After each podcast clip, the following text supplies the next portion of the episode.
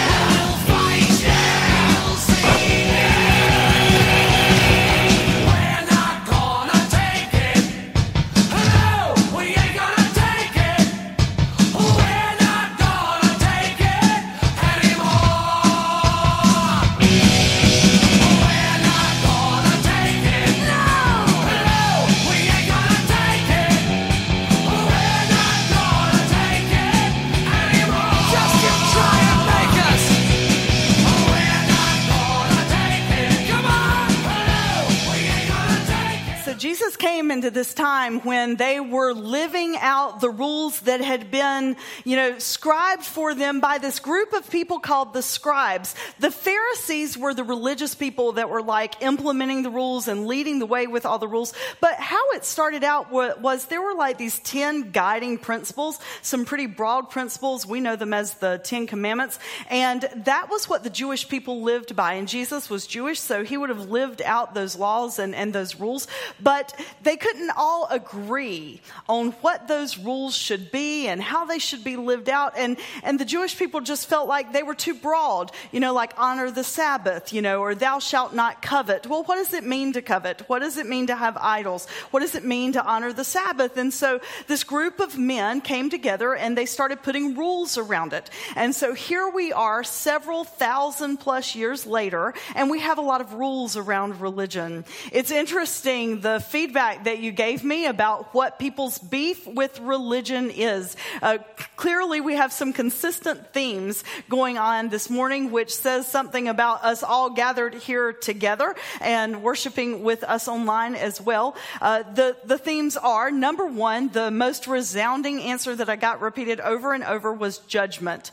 The church is viewed as being judgmental and, and hypocritical. Now, I'll say about being hypocritical, anytime you've got human beings together, there's always going to be some hypocrisy just because we aren't perfect. But the judgmental part does not need to exist. And, and I'll just be honest with you. That was one of the founding principles of this faith community, of this church. Eight years ago, we said we were going to be non-judgmental. And so that has meant some challenging things for us throughout time because like we, we struggle at living at this in-between place between like being an, an organization. I mean, we are legit, you know, we have some, some books and some structure about us, but also, you know, not becoming an institution, being a movement. It is our calling to be a movement of Christ, being like the first evangelicals. If I was to tell you that West was an evangelical kind of church, it might make your skin crawl just a little because that word has a bad connotation. And we're going to talk about that in just for uh, just a few minutes. But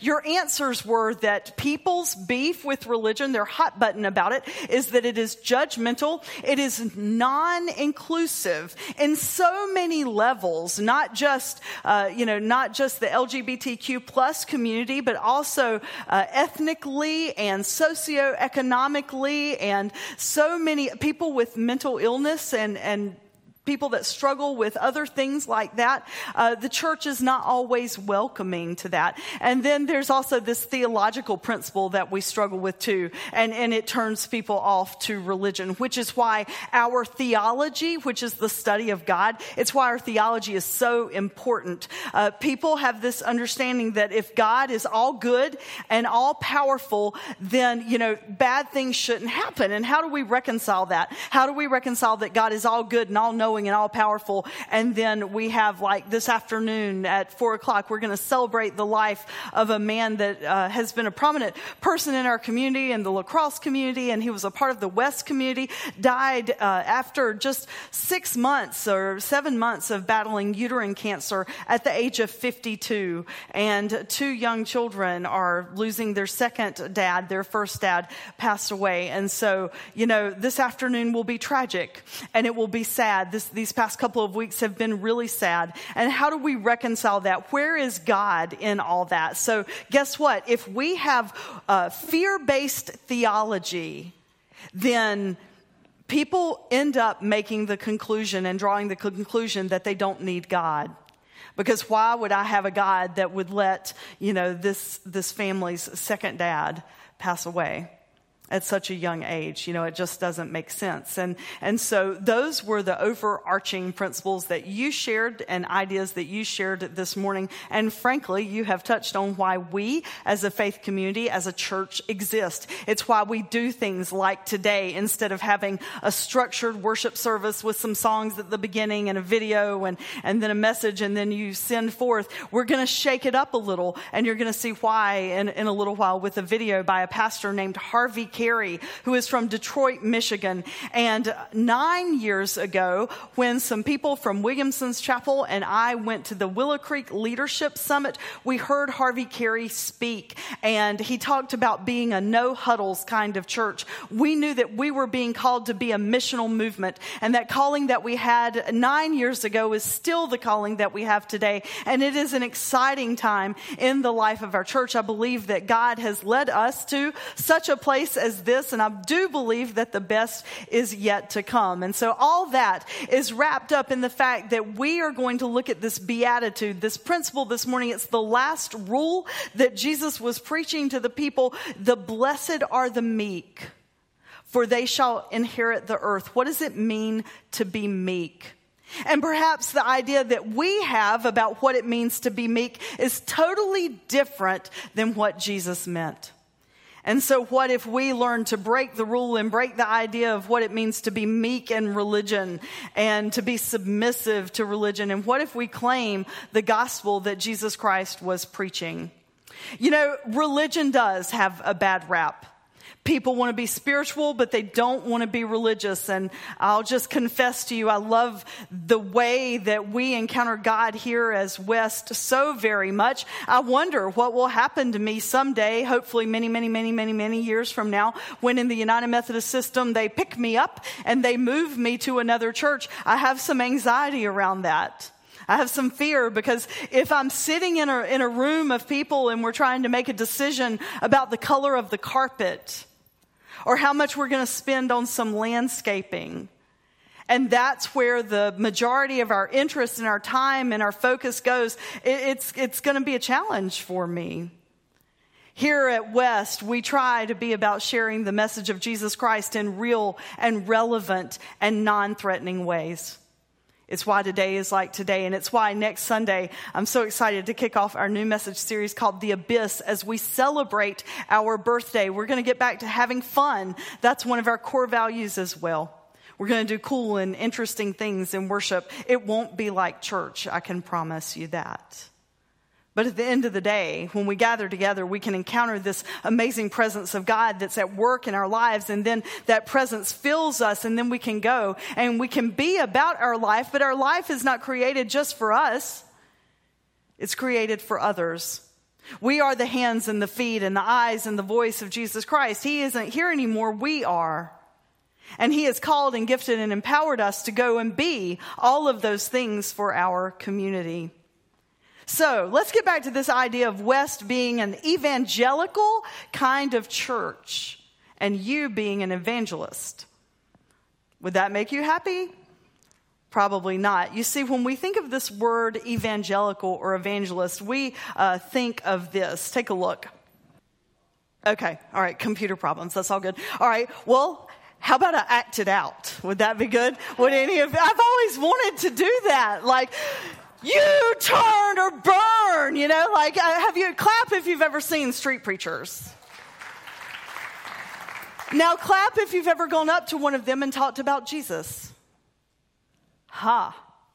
Do you know, as a small child, I grew up in a Southern Baptist faith tradition, and every Wednesday night we would get together for this stuff as a, as a young person called Girls in Action or Royal Ambassadors. They would not let the two genders, you know, work together because bad things might happen. So we had Girls in Action or we had Royal Ambassadors, and every Wednesday night they would sit us down in these rows of, of pews and they would give us these little pamphlets. And then guess what we would do? We would go knock on the doors. And the people would open the doors and we would say, Hi, my name's Andrea Fair. And do you know Jesus? Sometimes they would invite us in, most of the time, not. And if we got in, then the conversation took a whole new direction. Do you know if you're going to go to heaven or hell? You know, that's that evangelical idea. It's a misconception, actually, that we have going on in our minds that, that that's what being evangelical means, or the street preachers, you know, that hold up the signs and, and, and shake the Bible at people and say, if you don't turn, you're going to burn. You better accept Jesus Christ as your Lord and Savior, or you're going to go to hell. Well, guess what? That is not how Christianity first started. So let's look for just a second about how we got from, from here with the Turner burn and the street preachers from where the disciples were when they sat with Jesus on the mountainside that day and heard that verse in Matthew that we're talking about today. Blessed are the meek for they shall inherit the earth. How did we get from there to here? Well, the word evangelical means to share or to spread the good news, to be good news bearers. So, evangelism, the word evangelism means nothing more than just to share the good news. Now, there were some, some ideas that Jesus taught that the good news was. And if the computer is working, Yay? Okay, good. Now let's move on from that and give me the bullet points. Yeah, awesome. Thank you. Here were the ideas that Jesus taught the people racial and ethnic reconciliation, physical and emotional healing, hope against injustice, power against tyranny and dark spiritual forces, hope for an afterlife and pure acceptance by God. And guys, if y'all just leave that up there, I want us to, to think about this for a minute. Racial and ethnic reconciliation, and actually, if we were going to extrapolate that even more, it would say, and sexual orientation reconciliation, because the church needs to be about that. Physical and emotional healing, hope against injustice, power against tyranny and dark spiritual forces, hope for an afterlife, and pure acceptance by God. That's what Jesus was all about. Bottom line. The rules that he broke were trying to get people to focus on the people and loving the people instead of the institution and the right and the wrong. Somehow the church has become more focused on who we can keep out because they're not doing things the right way Instead of worried about how we can offer the kingdom of God and usher the kingdom of God into their lives here and now. And notice I didn't say get people into the building because that's not what the church is about either. Our role, our job as Christ followers is to take those principles that we just looked at and, and, carry them to the people. Jesus was on the move. He did not sit in one location every Sabbath morning, which would have been Saturday for them, and expect all the people to pour in. He went to where they were. And that's what we're called to do. That's evangelism. That's spreading the good news. So how did we get from that? I mean, hope for an afterlife? That's a pretty beautiful promise, right? How did we get from that to now it being hypocritical and judgmental and exclusive and worried about the wrongs and not loving people. The very things that you shared with me just now that are the deal breakers for people and why they don't want to be a part of a church. Well, see, what happened is in the early 1900s, there was this huge push against the, the fundamentals of Christian faith. There was a, a group of people that started challenging things like the virgin birth, the bodily resurrection, you know, like did the body of Jesus actually resurrect from the dead? And then the whole idea and concept concept that Jesus was divine and human. Those were the three fundamental truths of Christianity that people started to really challenge and question. And so over time, theologians and scholars, they were able to, you know, prove that those three fundamental truths did need to indeed be fundamental truths. But what happens when we get scared? Have you ever noticed human nature when we get intimidated or we get scared by something, we draw inward even more and we hold on more tightly to that which we already have because we are so uncertain of what is yet to be. And that's what happened with the religious leaders. There were some phenomenal religious leaders, very well known back then in the early 1900s and the mid 1900s, that they held on to these fundamental doctrines and truths, and then they started preaching and teaching differently. Instead of going back to the way that Jesus taught and Jesus ministered with the people, loving them, not judging them, and not condemning them, that's what the church started to look like. And perhaps that's the church that many of us are familiar with today. They started preaching that whole turn and burn theology. It was a fear based theology. You better have some life insurance and not the kind that pays out with a physical monetary amount when you die. You better know where your soul is going to be. You better be saved. That's what they started to preach. They used the church and the platform of the church to start teaching moral principles that were very, very inward and linear instead of outward and missional and broad. I don't know about you, but I've heard so many sermons on you shouldn't drink alcohol and you better not have premarital sex. And gambling, don't play poker, don't do any of those things. You know the joke about, you know, the, the Baptist and the Methodist, one will speak to you in the liquor store and the other one will not. I'm glad you've heard that and you aren't throwing things at me right now. I used to always, as a little girl, think it was odd that when we went back to where I was born, where my family was originally from before my mom died, my dad would always go to this place called the ABC store in Mebane. Now we lived in Granite Falls. Mebane was, you know, about three hours away back then. So uh, we would stop at this store called the ABC store, and from being a small child, I've always liked to shop. So I would want to know why I couldn't get out and go with him to the ABC store. And then he would come out with this brown bag and it always looked the same and there was, you know, no logo or anything on the front. I was fascinated. And finally, years later, nobody'd ever tell me the truth. Years later, I'm like, okay, so what's the deal? I asked somebody else and they're like, it's liquor. I said, well, what do you, what do you mean? And they're like, it's, you, you can't ever tell anyone that your father does that. I'm like, what do you, why? What's a sin? Now, you know what? For some of us, it is. Alcohol is a sin. A sin is that which comes in between us and God. But the last time I checked, and this is where some of my contemporaries and I disagree on a few things, a few fundamental things. You know, sin, in my opinion, is between you and God. And what is a sin for you may not be a sin for me. I can consume some alcohol in moderation and be okay. I have some dear friends that they cannot. My issue is food, not alcohol. Alcohol is a, uh, food is a sin for me, probably not for you.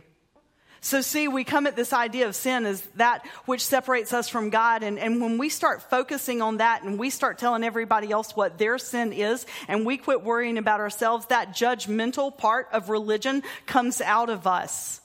And we end up being holier than thou Christians. And we do turn people away from Jesus Christ. That is why we do things very intentionally here, and we have a partnership with Ghostface Brewery. Again, we preach moderation, but we also recognize that as a society and uh, that moderation is okay. It doesn't necessarily impede our relationship with God. It says something when a church has a worship experience in a bar. It is who we are. It says something when a church has a spiritual opportunity and experience around yoga. That's a little too new age for many people. What do you mean that's, that's a worship experience? Absolutely, it's a worship experience. Do people come together and, and experience the presence of God? Yes. In a group setting? Yes. It's worship. So, in just a little while, we're going to go give away coupons for free yoga, for a free experience at, at Ghostface. And we also will promote our next message series because we believe that something transformational and life changing happens when we love Jesus Christ. So I would just challenge us to remember that, that rule that Jesus taught, blessed are the meek. Do you know what it means to be meek? It doesn't mean to be spineless and self-effacing. It means to be humble to a point where you do not have to assert that you are right. It means to have absolute humility and recognize that there is a world far greater and far more broad than anything we could ever understand, and that we don't need to be the, the judge and the jury. We need to leave that to God.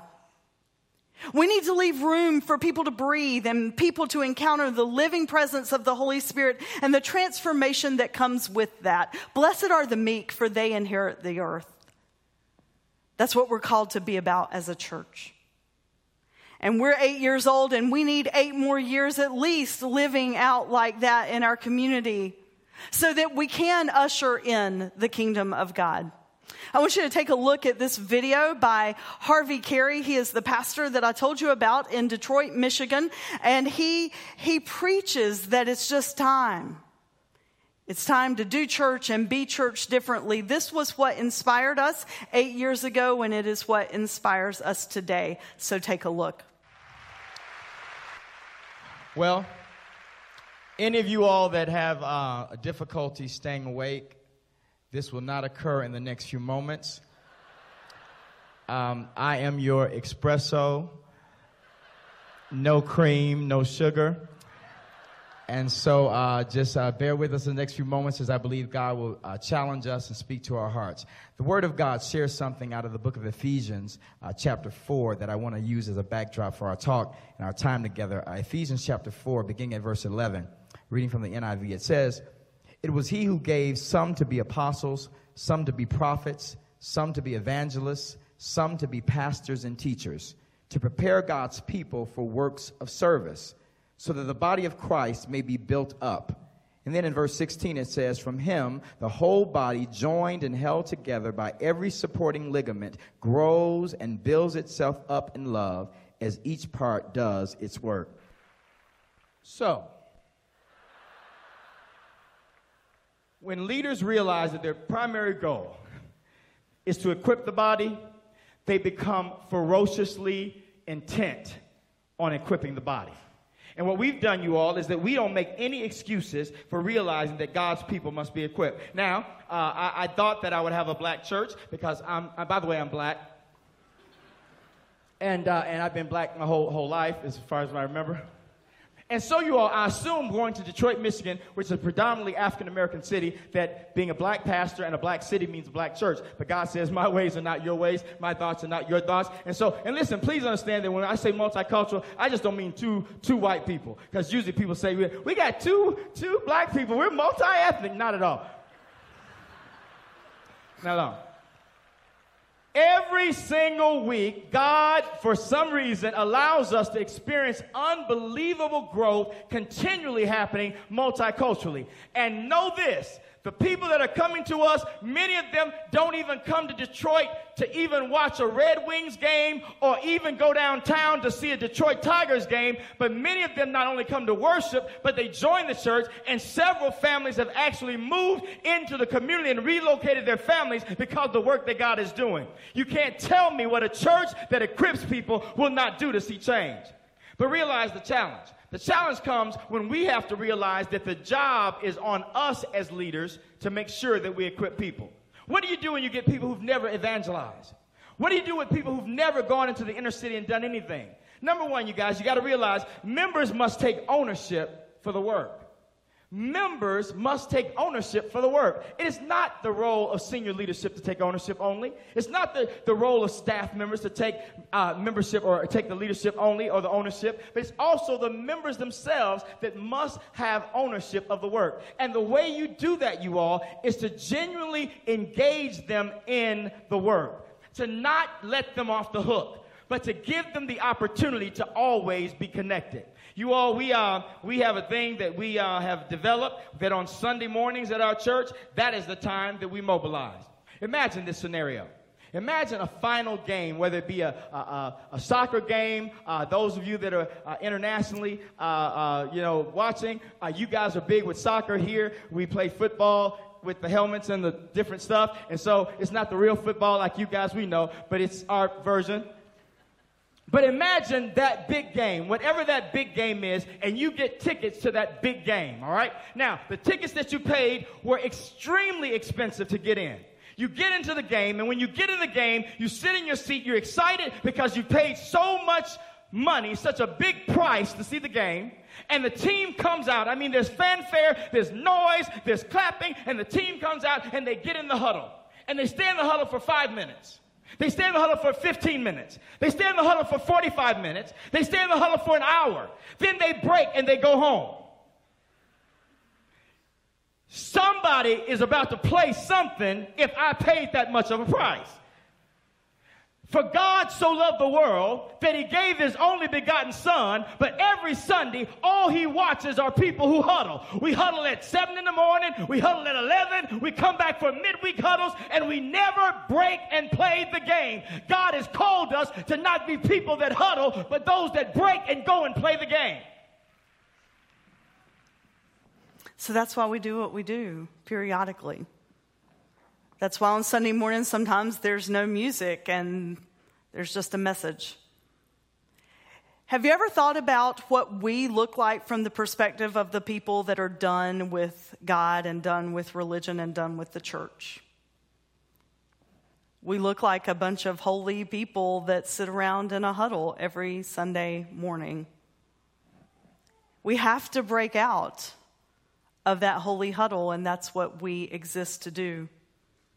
The way that we exist to do it is by following Jesus' principles and teachings and the Sermon on the Mount, the Beatitudes. Blessed are the merciful. We try really hard to look at things from other people's eyes instead of our own. And blessed are the meek, where we realize that we need to have enough humility to acknowledge that maybe, maybe people see God and faith in a different way than we do. And maybe there's so much that we could learn from them instead of insisting that our way is the absolute right way. In a few weeks, I have the opportunity to go and visit with the leaders of a Hindu temple, a Buddhist temple, a Jewish synagogue, and interview each of them about their faith. And then in November, that's going to be our message series. We're going to call it Coexist. And we're going to see what we can learn about them and their perspective of Jesus Christ. And then where does Christianity coincide with what they believe? Some of my colleagues have told me, well, that's pretty gutsy. I'd be ridden out on a rail if I did a message about Hinduism or Buddhism. I said, well, that's one of the beautiful things about West. They ask for it, they want to learn. You want to learn. Thank you for investing in this vision. Next Sunday, we will celebrate eight years. It's been a crazy, wild ride. But guess what? We're not a baby anymore. We're like starting elementary school. We get to be the hands and the feet, we get to be the meek. And it's because of you. It's because of your willingness to do things differently and, and let, like today, be great worship. So, from the bottom of my heart, I really mean it when I say thank you. Because without you, there wouldn't be a West. Without you, this afternoon at four o'clock, there wouldn't be a faith community that is going to surround this family with loving presence and peace because they weren't interested in a normal kind of church. They chose West on purpose. Yesterday as I met with Sherlina and we put the, the finishing parts and pieces into the service. I asked the question that I often ask before a celebration of life or a wedding. So, you want me to wear my preacher robe, right? You know, the black thing looks sort of like a judge. I feel important when I wear it, just in case you ever needed to know that little detail. And I really want my doctorate stripes on the sleeve, but that's another issue. Um, I said, You want me to wear my preacher robe, right? And she sort of shook her head. She said, Well, no. I said, Oh, okay, like a black dress or something. And she shook her head again. And she said, Eric would want you to wear jeans. And like I could feel my Southern Baptist heritage, like, you know, clenching my stomach. And I, I said, Jeans? Really? And she said, He loved West. And he loved what West stood for. Non threatening, right? He would want you to show up today, just like you showed up every Sunday morning. I was convicted by her words and reminded that it's not about appearances. Blessed are the meek, for they shall inherit the earth. Let us pray. Gracious God, those principles may have been taught so many thousand years ago, but they are still alive and well and things we need to hold on to. Help us to see that we are called to be the rule breakers. Help us to see that the way that we love and the way that we go and the way that we serve, it is through our actions, not, not our words, that we convey our love of you. Thank you for the opportunity to do that. And we offer you ourselves in Christ's name. Amen. So here's what the rest of today looks like in just a minute. And if you're not comfortable with one part of it, we have another part of it for you. And if you are worshiping with us online, we invite you just to invite people to West and to worship online. Our worshiping online community is just as vital and vibrant to us, and we will mail you one of these if you will chat with the person in the window. We have 200 of these out there. 50 are for you to take to give to a friend that may be just toying with the idea of coming to church. And guess what? Invite people to worship online before they ever come in person. Our online experience is, is great, and we have so many volunteers that do such a good job at making it excellent from the music to the way that we do the production. I invite you to invite people to check us out online first. And then Brad Rano is one of our amazing staff people. He is out there, and we have about 20 of these. We are going to go west the Water Oak subdivision. You have instructions on the second page. The third page is a numbered map, and the front tells you, like, we need you to take seven of these and just go sit them on the doorstep. We do not want you to knock on any door that will wig them out and wig you out equally as much. We are not a church that knocks on doors, but we are a church that breaks out of a huddle and says, hey, on Sunday morning, instead of sitting in our little holy space, we went and we gave things away. We have about 20 of these. The maximum number of houses is 10 grab your family or grab some friends, go grab one of these, grab a West bag, put these in there, and then go West. Because I believe and we believe that the message that we're sharing is worth sharing. Thank you for being here in worship today. Go in peace. Amen.